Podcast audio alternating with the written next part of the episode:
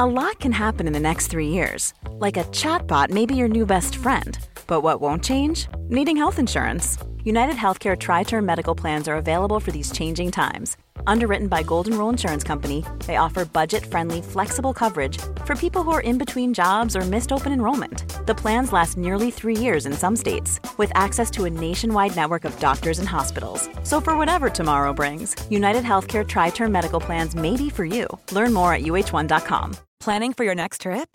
Elevate your travel style with Quince. Quince has all the jet setting essentials you'll want for your next getaway, like European linen, premium luggage options, buttery soft Italian leather bags, and so much more. And is all priced at 50 to 80% less than similar brands. Plus, Quince only works with factories that use safe and ethical manufacturing practices. Pack your bags with high-quality essentials you'll be wearing for vacations to come with Quince. Go to quince.com/pack for free shipping and 365-day returns. Quality sleep is essential. That's why the Sleep Number Smart Bed is designed for your ever-evolving sleep needs. Need a bed that's firmer or softer on either side? Helps you sleep at a comfortable temperature? Sleep Number Smart Beds let you individualize your comfort so you sleep better together. JD Power ranks Sleep Number number 1 in customer satisfaction with mattresses purchased in-store. And now save 40% on the Sleep Number limited edition Smart Bed for a limited time. For JD Power 2023 award information, visit jdpower.com/awards. Only at Sleep Number stores or sleepnumber.com. This episode of After Work Drinks is brought to you by our friends at Ultraviolet. What is that you're drinking, Izzy? This is a spicy mezcal margarita, which is, as you know, my summer beverage of choice. Very nice. I'm sipping on a stone cold glass of rosé, very much wishing we were by the beach in Australia right about now. Me too, but New Zealand, we may not be able to enjoy the perfect down under summer, but you, our angelic listeners, are. And alongside our friends at Ultraviolet, we're bringing you six weeks of chocker full of fantastic summer content, so you can have a very ultra summer on our behalf. As you've no doubt heard us mention many, many times by now, Ultraviolet is our favorite sunscreen brand on the planet. They've completely transformed sunscreen by making a formula that looks and feels like skincare. So you can protect your skin every day without clogging your pores or lugging around a big, ugly, greasy tube. After the crazy old year that we have all had, Ultraviolet wants you to kick back and enjoy a well earned break, spending this summer living your very best, very ultra life. So, you might be wondering what it means to be very ultra. And basically, it's the next step up from extra. It's walking an extra 15 minutes to go to the coffee shop that serves the brand of oat milk you like, guilty as charged, or spending an unreasonable amount of money on a birthday cake that matches the exact shade of your mint green sequin dress. Grace, guilty as charged. It's also taking a whole afternoon to yourself to read a book about an issue you're passionate about, or spending a bit more money to buy from brands whose values you align with, or um, in my case, using a whole roll of film in one night just so you can upload the one cute photo you think you got on your vintage camera to Instagram. That's very ultra, even like buying a film camera for the Insta aesthetic. For the gram. I know I can't For upload any other photos now. I've got myself stuck in this hole. You're trapped in the aesthetic.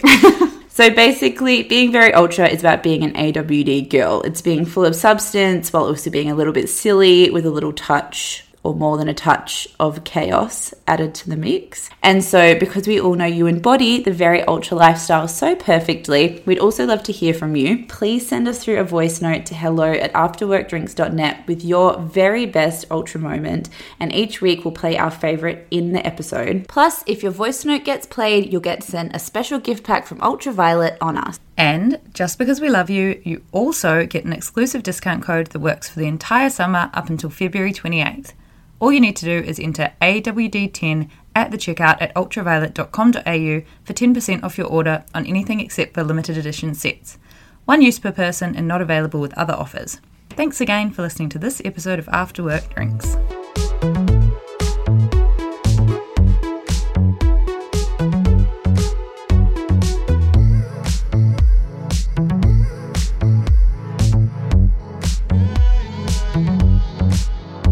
Hello, Izzy. Hello, Grace.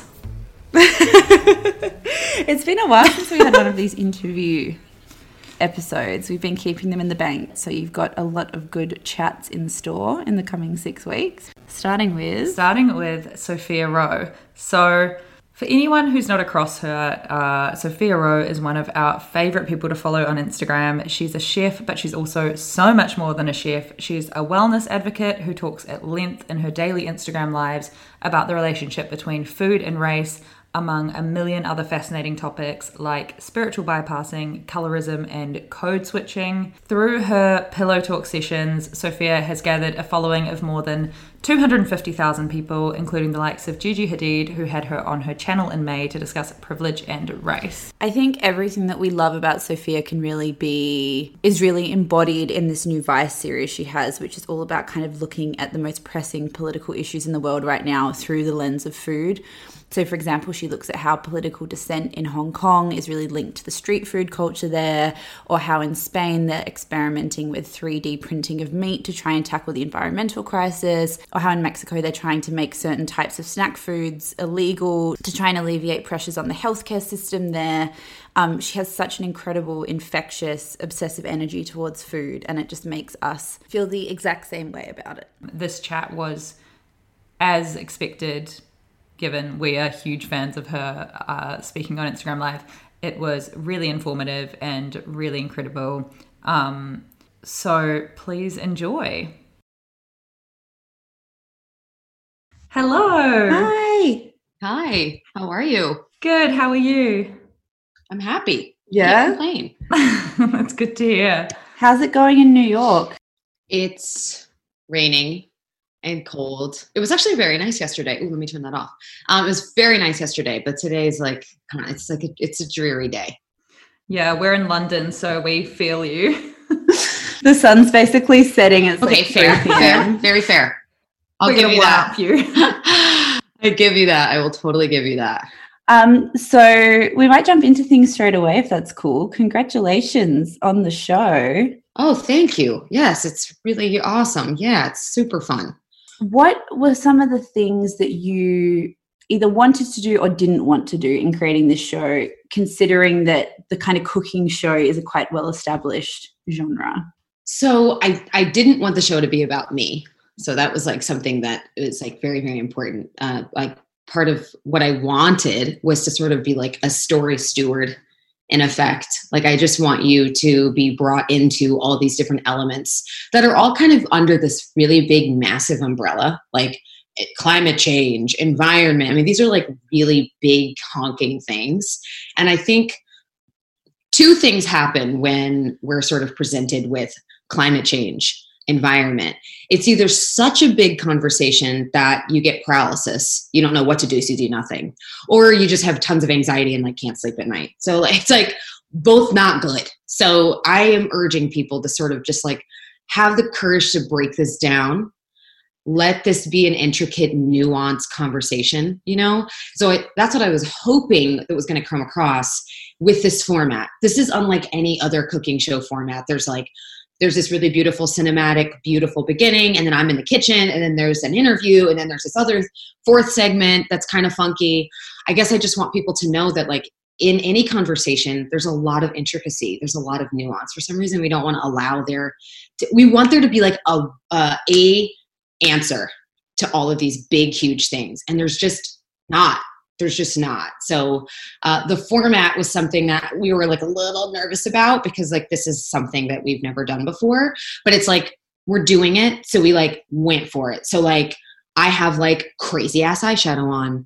I have like i get to wear whatever i want and and look however i want. You know we really wanted to like if we're gonna do something totally different in the food space like let's do it.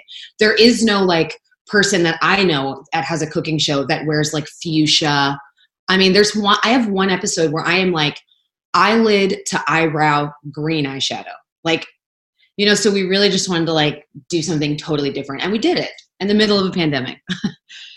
yeah, so good. Um, so you have said before that you can't have a conversation about food apartheid and not also have a conversation about gentrification and white supremacy. They're all the same conversation in some way.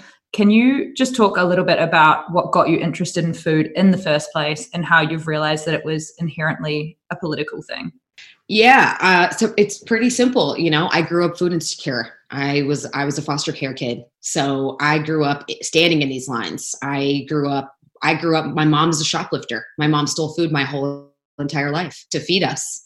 So, and so like for me, I, I know this is absolutely a political and institutionalized power conversation. Uh, without a doubt. And I live across the street from a food pantry as we speak. I see it every single day. I see who has food and who doesn't and why that exists.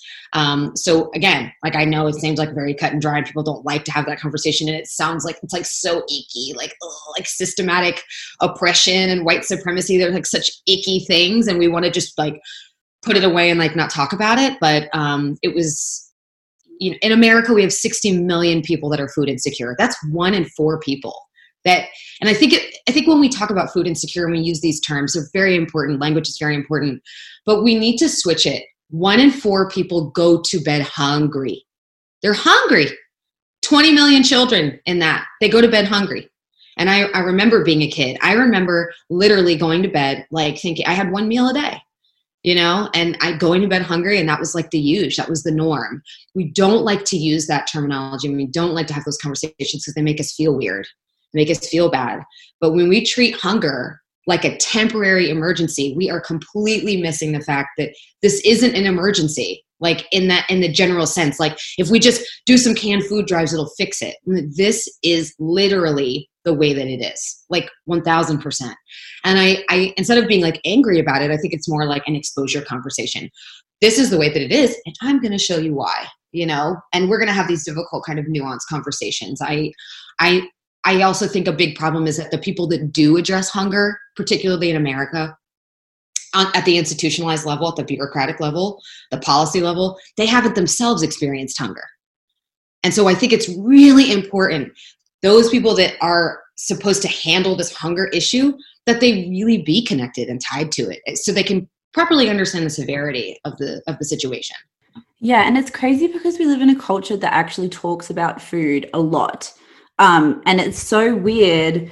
Like I think people will be really shocked to hear those statistics. We were we were shocked when we discovered you to find out a lot of this stuff. We were fucking freaked out when we found out what food deserts were. That like blew our minds.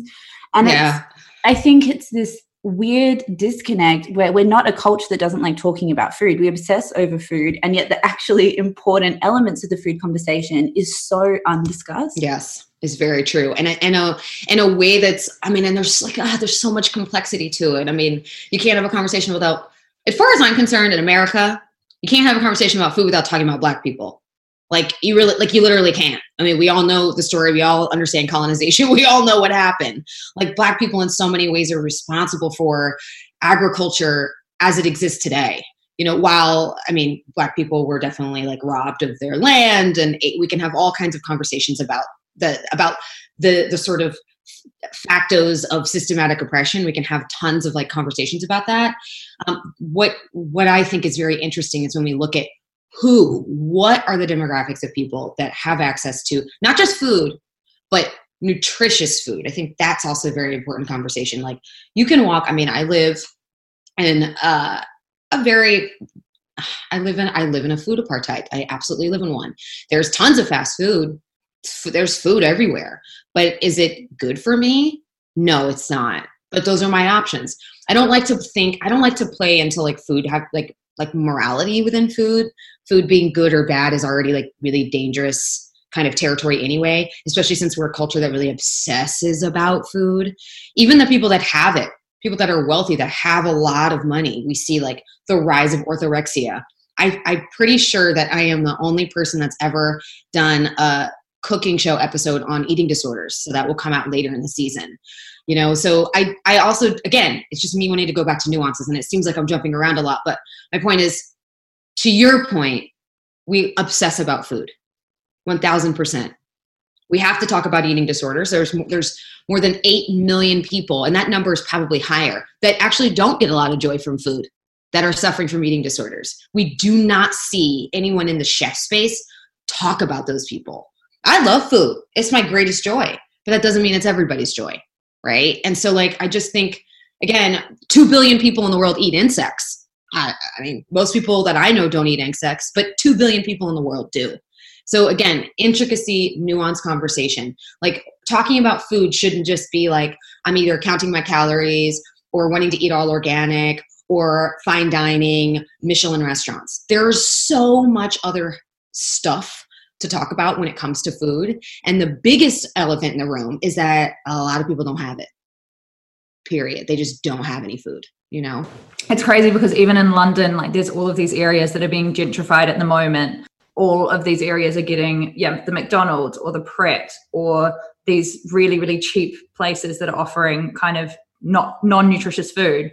But then because the areas are often poorer areas, right? The people end up eating it and liking that that that that these places are coming there and then it kind of just causes this extra problem because sure they're not getting the nutritious food they need. Well, and I also think it's like a cost situation. Like I, you know, you can talk to anyone in a in a in a low income neighborhood or a marginalized community in any kind of way. Because I don't like to use the term minority because I don't think that that's what we are anymore, especially in America. Um, but any kind of like underrepresented area, uh, when it's your only option, that's your option. And I know that a lot of people would love. Listen, I, I would love to go to the farmers market, but the farmers market, I got to take three trains to get there. And when I do get there, I literally can't afford to buy what's there. You know, so it's like, what are you left with? You're left with the dollar menu because that's what you can afford. That's what you have access to. So the access conversation isn't only a food conversation. Access to public transport, access to childcare, access to education, access to other fiscal sort of civic resources you know like it's it, you can't have an access food conversation without talking about all the other you know access to a, a home real estate i mean it's i mean it's it, this is why it is a white supremacy conversation. You know like you cannot it's i mean it's silly to not notice it to not acknowledge you know you go to a wealthier area of brooklyn who lives there?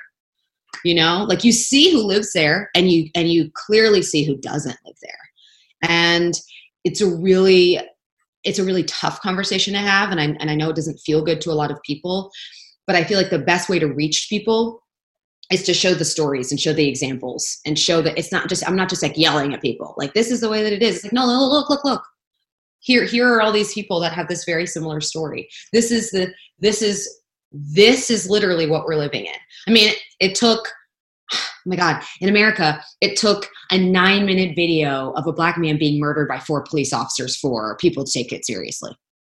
Suddenly. Like all and i don't even know that it would have done what it did had it not been for the pandemic now, people are at home they can't they, i mean they're watching tv they're not doing anything so they're sort of forced to see this thing that's happened you know and um, again complicated really tough hard conversations I, I don't want to be harsh, but like I just don't care anymore. Like I don't care that it like hurts people's feelings to mention white supremacy. I don't care. like this is the way that it is. We got to address it. Yeah. Um, we wanted to switch quickly to talking about your career as a professional chef. Um, my best, biggest introduction to that world is Kitchen Confidential by Anthony Bourdain, which kind of presents it as this like hyper masculine, hyper aggressive, drug taking, high life part, like drinking hard, doing drugs hard, hot fucking kitchens where everyone's screaming at each other. Um, yep. Do you think that's an outdated stereotype, or was that actually your experience when you were working in kitchens? That wasn't my experience everywhere. I, I, I think everybody's kitchen experience is probably uh, individual. I I will never talk about a kitchen experience monolithically every kitchen's different depends on who your chef de cuisine is depends on who your depends on who the restaurant manager is depends on who the clientele what are the customers what, what type of customer what kind, what kind of restaurant like I, I will never do that i will say that nine times out of ten uh, i'm always around more men than women always. I've never worked in a kitchen space where i did not experience some form of racism. Like like I, not one not one. Even whether it be microaggression hair comments uh, com- uh, ageism a lot of ageism a lot of like you know uh, sort of like don't tell anybody how old you are kind of vibe because you won't be taken seriously. Um, but i would never look at it like it's it's that it's the same everywhere. Yes lots of alcoholism but i've worked in restaurants where everybody in the kitchen was sober. So you know like i don't i think it's different for everybody but i do think that the one thing that is for sure is that there's lots of sexual misconduct, lots of um, microaggressions, lots of uh, sort of worthy issues especially when you're a female and you're like you've got like big booming men over you all the time. Um, and also, every single kitchen in all kitchens is a hot kitchen. They're all very hot. They're all very hot, and they're all very. Everyone's moody. People are tired. People are underpaid. Um, so yeah, yeah, yeah, yeah.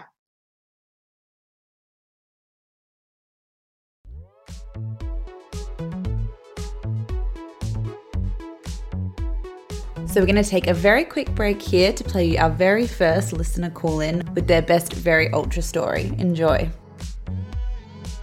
Hey, after work drinks. So, the most ultra thing I've ever done is that I recently got ghosted by this guy who wasn't even all that, so I don't know what he was thinking. And I went straight out and I spent 300 quid on lingerie purely out of spite so that I would know that I looked hot as fuck and he would be missing the entire thing. Not that he would even care because he ghosted me. Not that he would even know because I didn't tell him, but uh, I just feel good about it. Although I am now £300 shorter. Meh.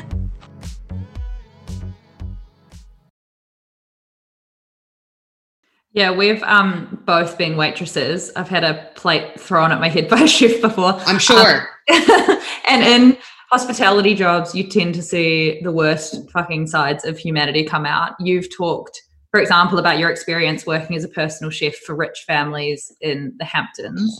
What Oh. was that like? Mm. You know, you never want to disrespect the hand that feeds you.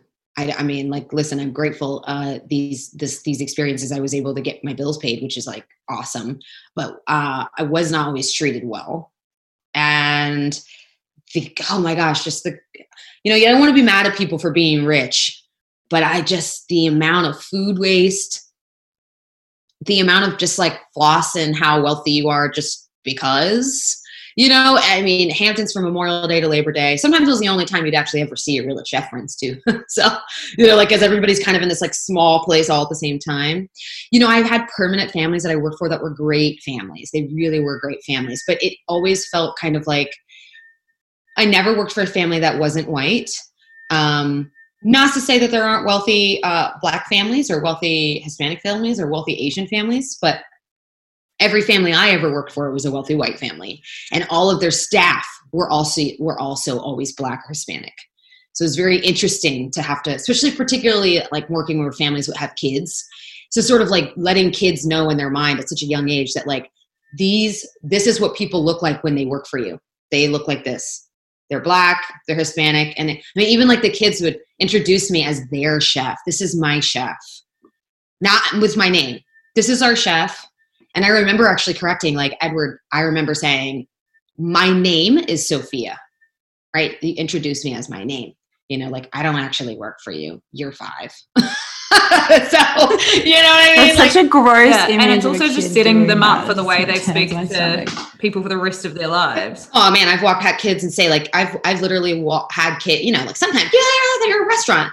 It's like a restaurant. It's all a team, you know. Sometimes the sometimes the nanny's tied up one kid and the sports and there's a tutor and like so you know you pick up a kid from school like you know even as a chef like you you're just like a family, you know.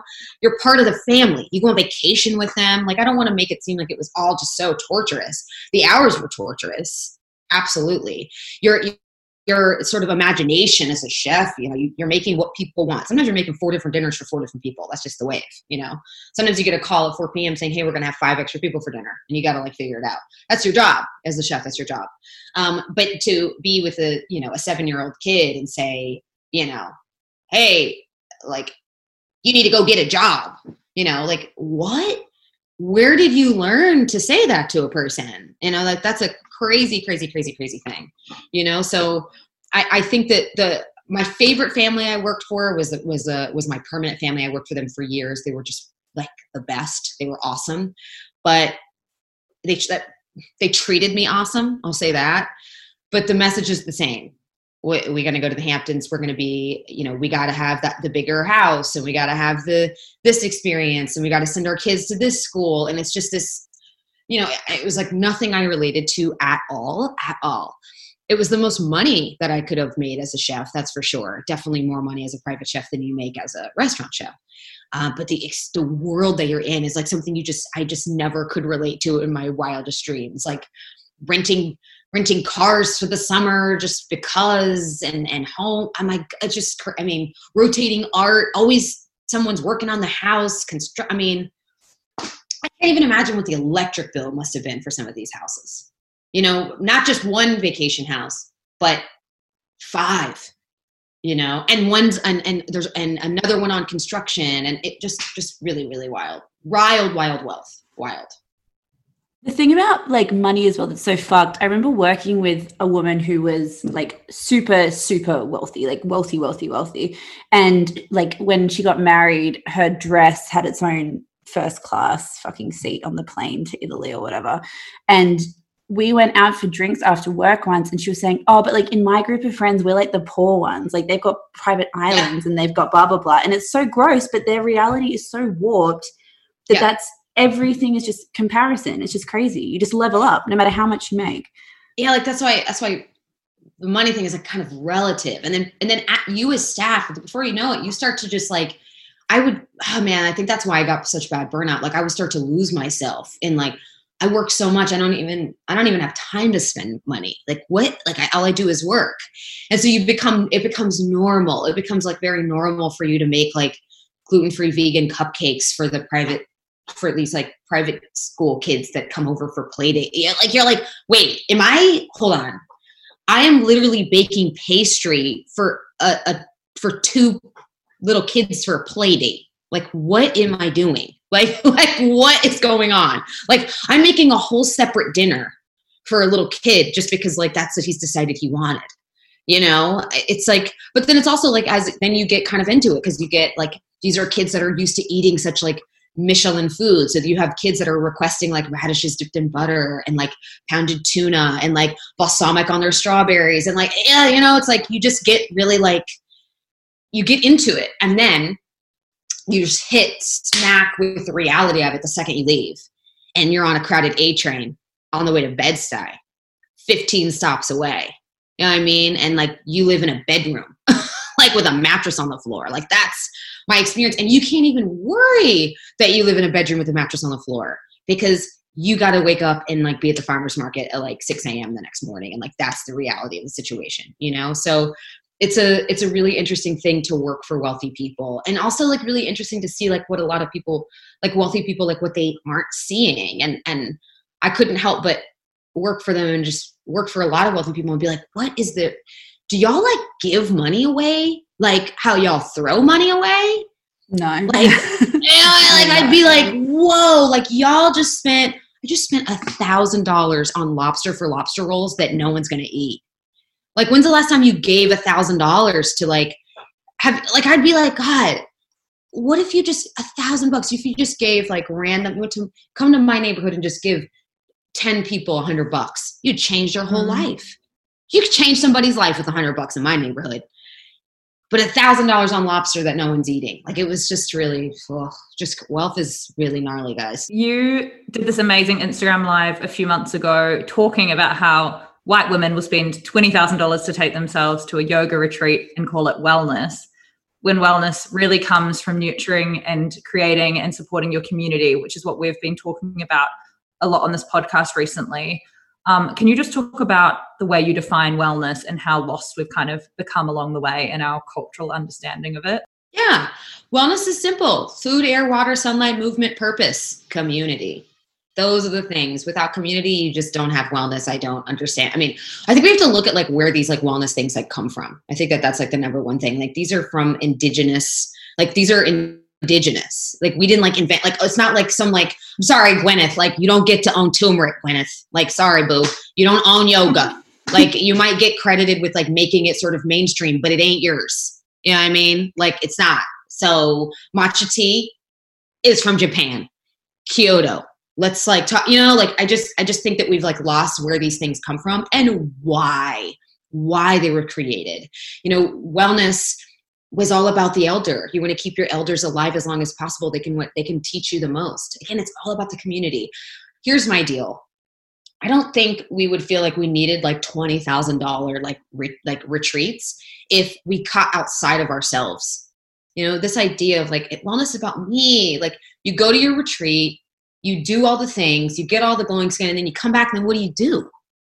You like what do you do, do you are are you like is it your mission to help make your community more well, your block more well, your family more well? You come back from your retreat, you go back to work, you do what you do for yourself, you stress about your own shit, and then before you know it, in six weeks, you need a whole nother wellness retreat.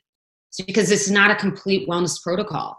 A wellness protocol is not a, it's not complete without purpose. It's not complete without community. So if all you're worried about is like exercise routine and diets and like meditation, like that's solid. But that has nothing to do with we. It's about you.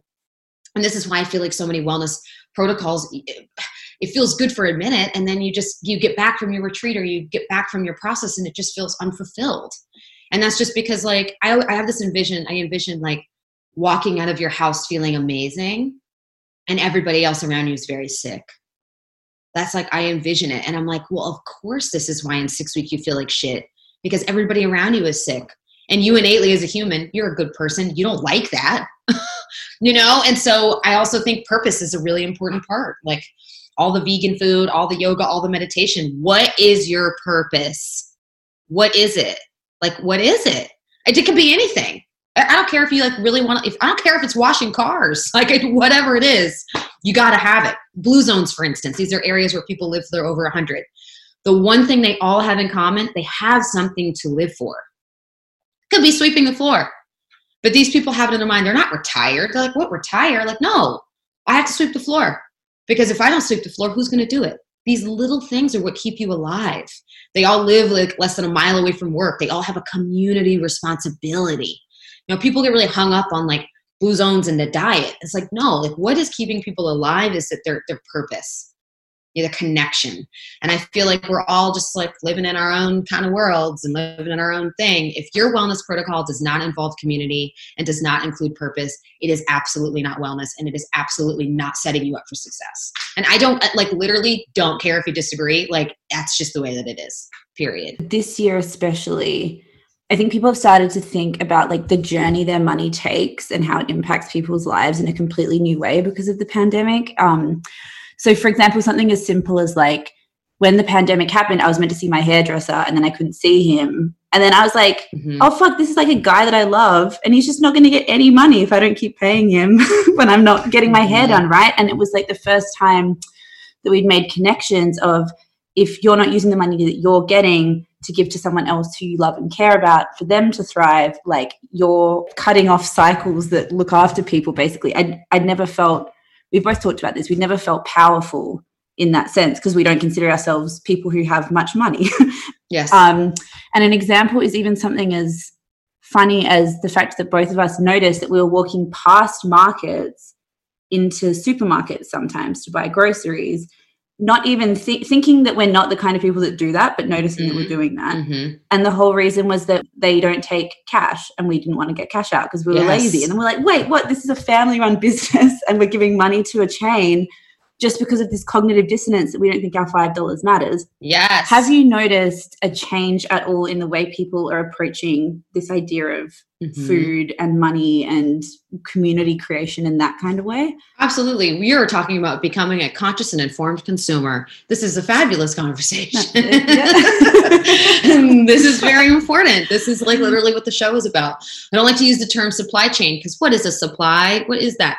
It's a value chain. It's a value chain. All the different steps that it takes for something, for one person to get another thing, you know. 60% of the specialty foods in America come from somewhere else. Spices, coffee, wine, olive oils, teas, etc. right? They come from somewhere else. I don't really know where. I don't really bother with that. I just want my A through Z, right? And we see during the pandemic like, whoa, I actually I mean, toilet paper shortages, this kind of shortage. It's taking this long for me to get my stuff. Like we are so disconnected. We don't live in an agrarian society anymore. We don't live where you can like go hang out with the farmer and tell the farmer, hey, you like your cabbage. Like we don't know. We go to the grocery store, we buy the cabbage, you know?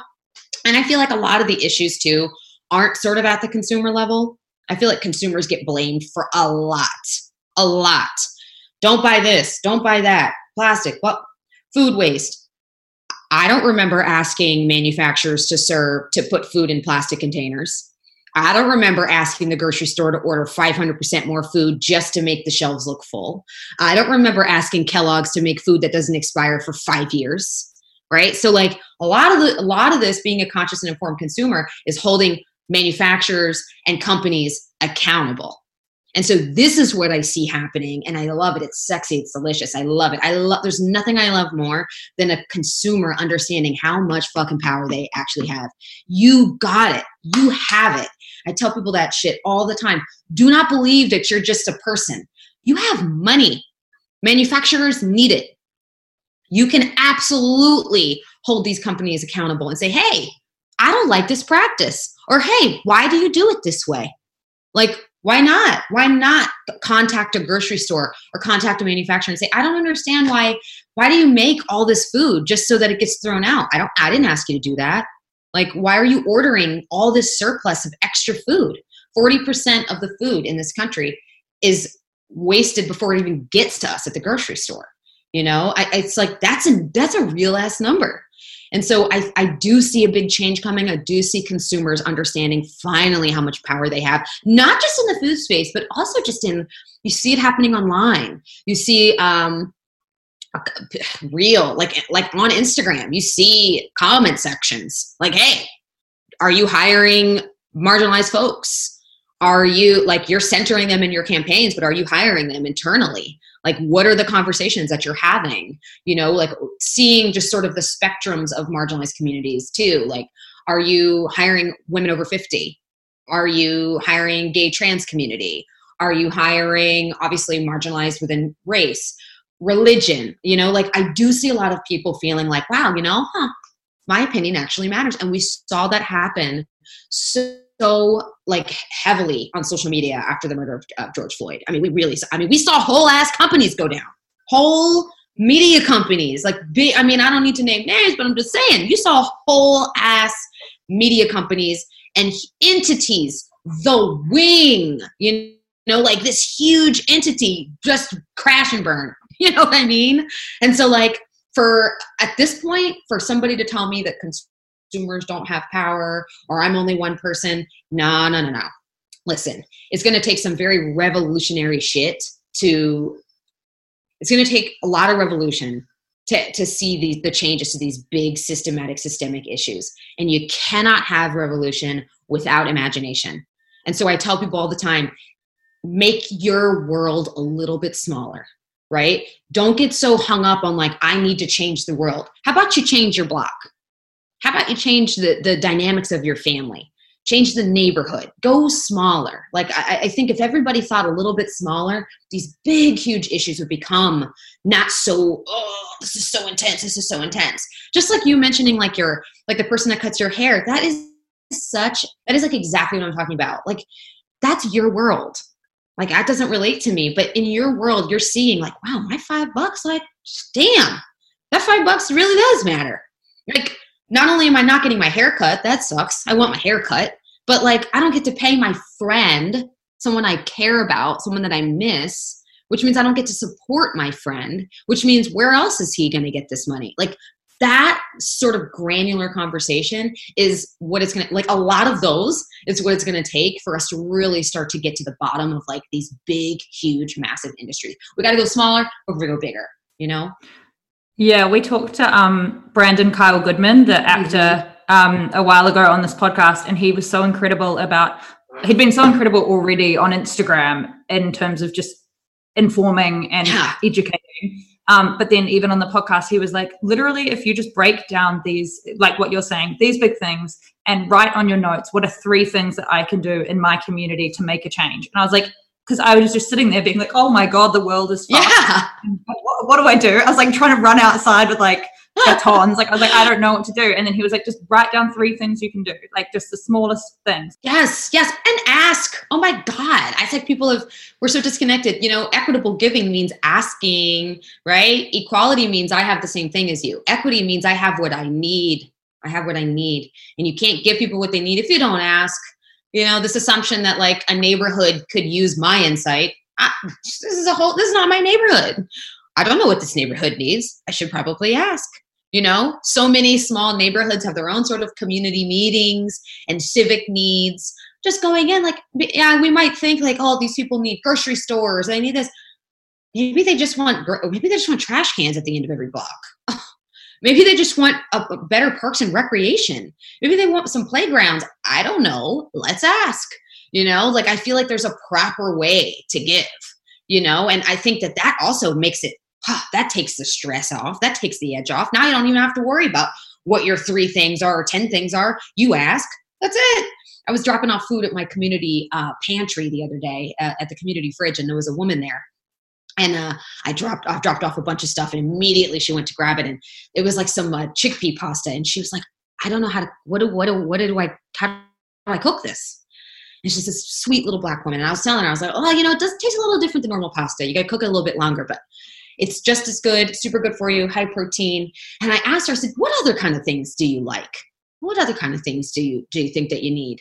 And she's like, you know, she's like, it's silly, but I would love some lipstick. And I remember thinking, okay, lipstick. She's like, yeah, you know, like I'm, I'm staying at a shelter and it's the holidays and like I haven't had, she's like, I haven't had lipstick in like 15 years. And I was like, almost started to cry. I would never think to lipstick. What the fuck? What people that are food insecure don't want to look nice? You know what I'm saying? You're never going to know what someone might need if you don't ask. So like I'm here I am like making you can drop off all the canned food, but I think there's also a way to donate. This assumption that you can only donate canned simple food. The hell? What, you think people that are food insecure don't know how to cook with spices? They don't know how to use nice olive oil? They don't want people that are food insecure, they drink coffee. this idea that you can only drop off like simple canned food you can drop off all kind of stuff at a community fridge you can you can ask people what they need sanitary napkins clothing, backpacks, school supplies. You just don't know if you don't ask. So I think asking is a really, really, really great place to start. Something that I was trying to figure out how to phrase this properly, but you you have this like this like energy of someone that like very much knows what their like purpose in life is and who's like occupying this like very specific place that they're supposed to be occupying which i think is quite yeah. rare and i think it, it sets is. off this yeah. kind of vibrational energy which is part of the reason people are drawn to you um, and i wondered if that's something you've actually felt you've gone through personally and if there was kind of a moment of arrival or, or, or something formative that moved you towards the place you're in now I think you phrased that question perfectly. I think that's a great question. So feel good about that. I, you know, listen, I, I'm not everybody's favorite. I'm really not. I talk about really intense stuff. I'm super passionate and really into it. That's not everybody's favorite thing. You know, I really it sounds so silly, but I really want to change the world. And every single person that has ever changed the world probably didn't give a rat's ass about how everybody felt about them you know the martin luther kings the obamas the malcolm x's the bell hooks. Like i don't really think that those people were like let me make sure everybody really likes me.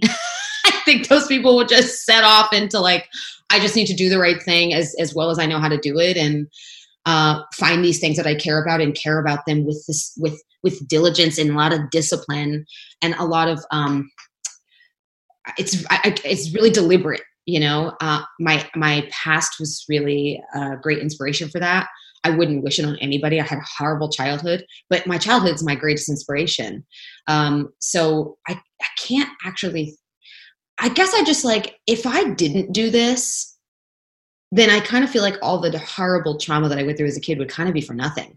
Like i feel like that really prepared me for this you know? Like i here's the deal and i think a lot of people let fear really like control them. Like well what happens if if if what i want doesn't work out? I know exactly what it's like for life not to work out and it didn't kill me. I'm still here.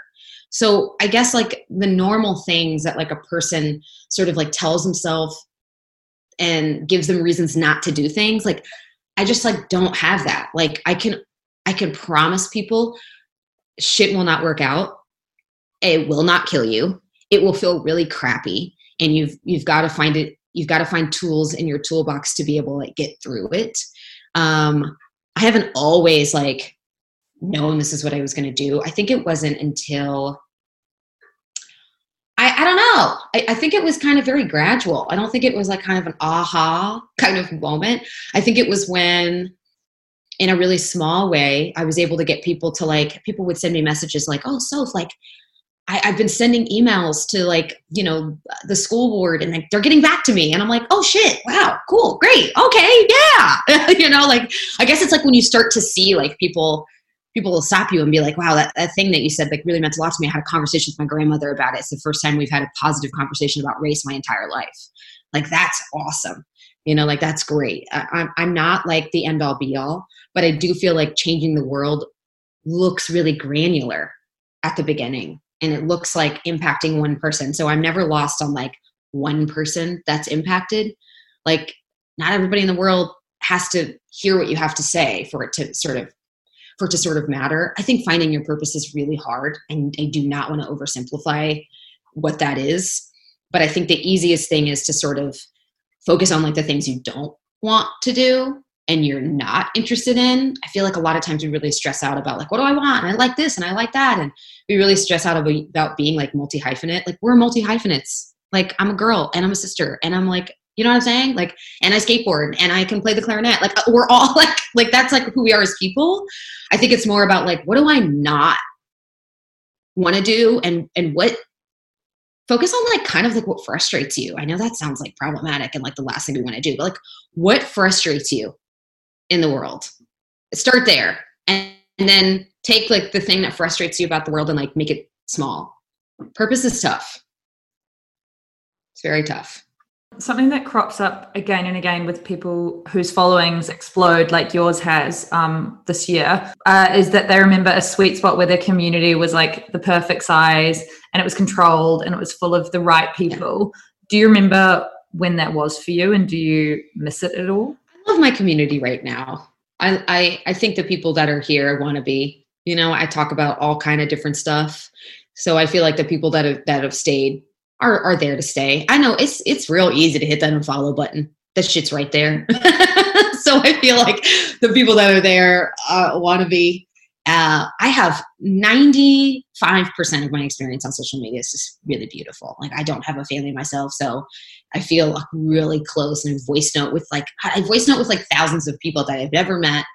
You know, I've had events with so many of these people. I really have a positive, really, in so many ways, positive with the show and with say, you know, like the the place that I don't like, I don't like that YouTube. That YouTube is just a cesspool. Man, that is like a scary place.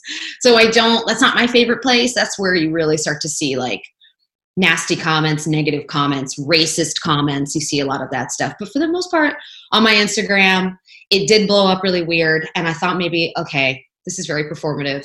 But you know what's crazy is that a good majority of the people that just found me and started following me have stayed. And I think I have a very, maybe I'm just lucky. I don't know, but I, I feel okay about it. Um, you always have a lot of amazing book recommendations. So we're wondering if you could share with us one book that you wish more people had read and something that you're currently reading and really enjoying? So, I, one book that I wish everybody would read is called Working by Studs Terkel. It's my favorite book in this entire universe. I've got 600 copies of it. It's just an incredible. It's just incredible. It's just the most amazing work uh, book. It's about work. It's about different people doing different jobs, different experiences, what a black police officer's experience is like versus a white police officer's experience. Studs Terkel's like my favorite broadcast journalist. He's no longer with us, but just a really great way of spinning a story in such a nice way. Um, love that book. And then After the Rain by my friend Alex Elle. Oh, she taught me something this year that was really great that I am and we are all worthy of ease. And that this is something that I think in 2020 we have really just sort of like totally disconnected from ease. Are you kidding me? It's the most complicated shit in the world just go to the grocery store. It's like lines and this mask and this distance and you forgot the mask and like it's like contactless, don't touch. It's it's so ugh, you know like everything is complicated this year, but that has nothing to do with like what we're worthy of and what we're deserving of. And that book, After the Rain, uh, just it just launched this year. But what a what a fucking read! Like holy moly, that is like the book, and I'm that's what I'm currently reading, and it's just incredible. Um, so last question, and it's a bit of a um, bit more of a funny one, but people on your Instagram are incredibly thirsty about your boyfriend. Um, yeah. Is that They is that weird? And do you ever get used to it? And like, what's your guys' internal conversations about this? Oh my gosh, we laugh about it. Oh, we laugh about it. It's like a, it is a funny thing. I, you know, if we don't care, you know, like we've known each other for seven years. The, that is my life partner. Like that, I co-parent his Yeah. son. Like it's like it's not. We don't. It's not like a threatening thing. Um, it is a little weird how sort of like open people are about it about like like my efforts to steal my boyfriend. And i'm just very like i'm like you get my boyfriend don't care about you girl. Sorry. Like i you know like we don't and even like so you know chris will sometimes get like weird messages and he'll say like yeah, i'm gonna send this to my girlfriend because you follow her so you know that i exist and like this is really Oh gross gosh. and you should like you should like get this looked up. Like this is not like this is like this is about the most unattractive thing that you could send to me. Like i have i'm a dad you know? Like it's like what? Like like that's like my wife you know? Like if if it wasn't for a pandemic then we'd be married already. Like that's kind of like so our relationship is like great. Like we're fine. But i do find it to be i mean guys every day every day a girl What was the thing? You put up something the other day where you were asking something so unrelated, Yeah. and someone was like, "I'm to steal your fucking boyfriend." You're like, "What?" Like you'd ask what people's favorite like citrus fruit was or something. it was the question was if you could cook with anybody who would you want to cook with and people Your are like, boyfriend. are like, yeah, Your boyfriend, so I can boost boyfriend, him. so that I can cook a meal and steal him. And I'm like, uh, okay. I had to, be, I had to be like very like kind of gross and like Scorpio about it. Like my my boyfriend eats, he eats sweet potatoes, bison, and me. Like I have to be like aggressive about it. Like I don't even care. Like you are, what is your problem? And then it's like funny because my other friends are like, oh my god, like are girls thinking this about my boyfriend? like, wait, hold on. like, I'm like, my friend Cindy was like, does oh my god, does my does Adam get messages like this? Like, are you know? And it's like you don't want to be like harsh on people, but also let me tell you, it's not only girls. Uh, It is not. I There believe are a lot of men that are like a lot of men that are just really. People are like home alone and horny at the moment as well, so it's like probably complicated. Oh, and it's fine. Like you make comments like, "Ooh, is he? Does he have a brother? Is he single?" Blah, blah, blah. You know, like those are th- those are like Yeah, that's what that's where I, what I thought the extent was. but the DMs is like, whoa. That's like where it should Yeah, stop. yeah. No, it got really intense. Like one girl was like, "You're so lucky as a black woman to have a boyfriend that looks like Wow. him." Uh, none of my black none of my black friends ever can ever get to be with men that are that attractive. I was like, I sent it to Chris, and Chris, my my, you know, Chris is just like, he like addresses it.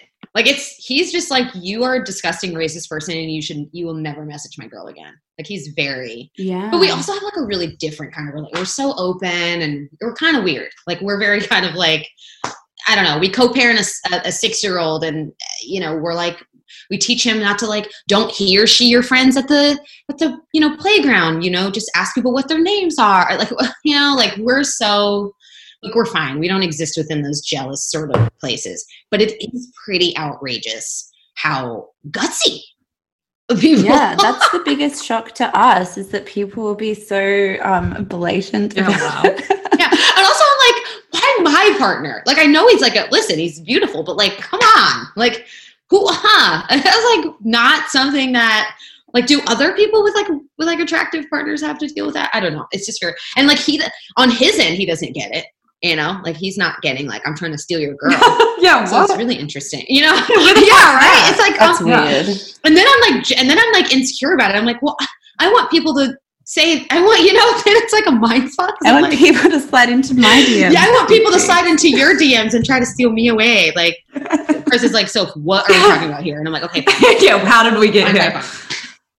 fine, fine. What? it's very funny, very very funny. Um, well, thank you so much for speaking to us. We we've loved this You're so conversation. welcome. and So you're fun. like, oh my gosh, of yeah, you're so amazing on Instagram, and you've like really helped us this year. So thank you so much for everything that you do. It's really incredible. Oh my gosh, good, good. Just remember, like, Yeah. you deserve a laugh. Have a laugh. and have serious conversations, and also laugh, and like still be yourself, and you know, it's all good. Thank you guys. Thanks so. Thanks so. Bye. Have a good Bye. afternoon. You too. Bye. Bye.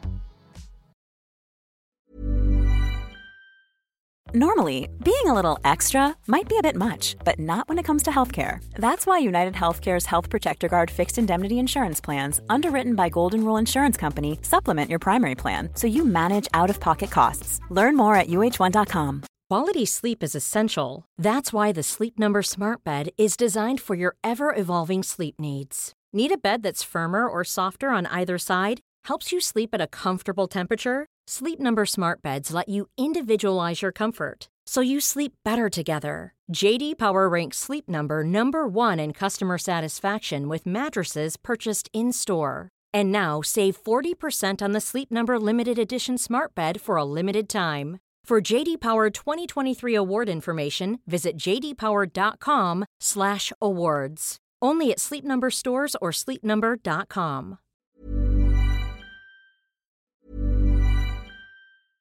Want flexibility? Take yoga. Want flexibility with your health insurance? Check out United Healthcare Insurance Plans. Underwritten by Golden Rule Insurance Company, they offer flexible, budget friendly medical, dental, and vision coverage that may be right for you. More at uh1.com. Hey, it's Paige DeSorbo from Giggly Squad. High quality fashion without the price tag? Say hello to Quince. I'm snagging high end essentials like cozy cashmere sweaters, sleek leather jackets, fine jewelry, and so much more. With Quince being 50 to 80% less than similar brands. And they partner with factories that prioritize safe, ethical, and responsible manufacturing. I love that. Luxury quality within reach. Go to quince.com slash style to get free shipping and 365 day returns on your next order. Quince.com slash style. Imagine the softest sheets you've ever felt. Now imagine them getting even softer over time. That's what you'll feel with Boll and Branch's organic cotton sheets. In a recent customer survey, 96% replied that Boll and Branch sheets get softer with every wash. Start getting your best night's sleep in these sheets that get softer and softer for years to come. Try their sheets with a 30-night guarantee. Plus, get 15% off your first order at bollandbranch.com. Code BUTTERY. Exclusions apply. See site for details.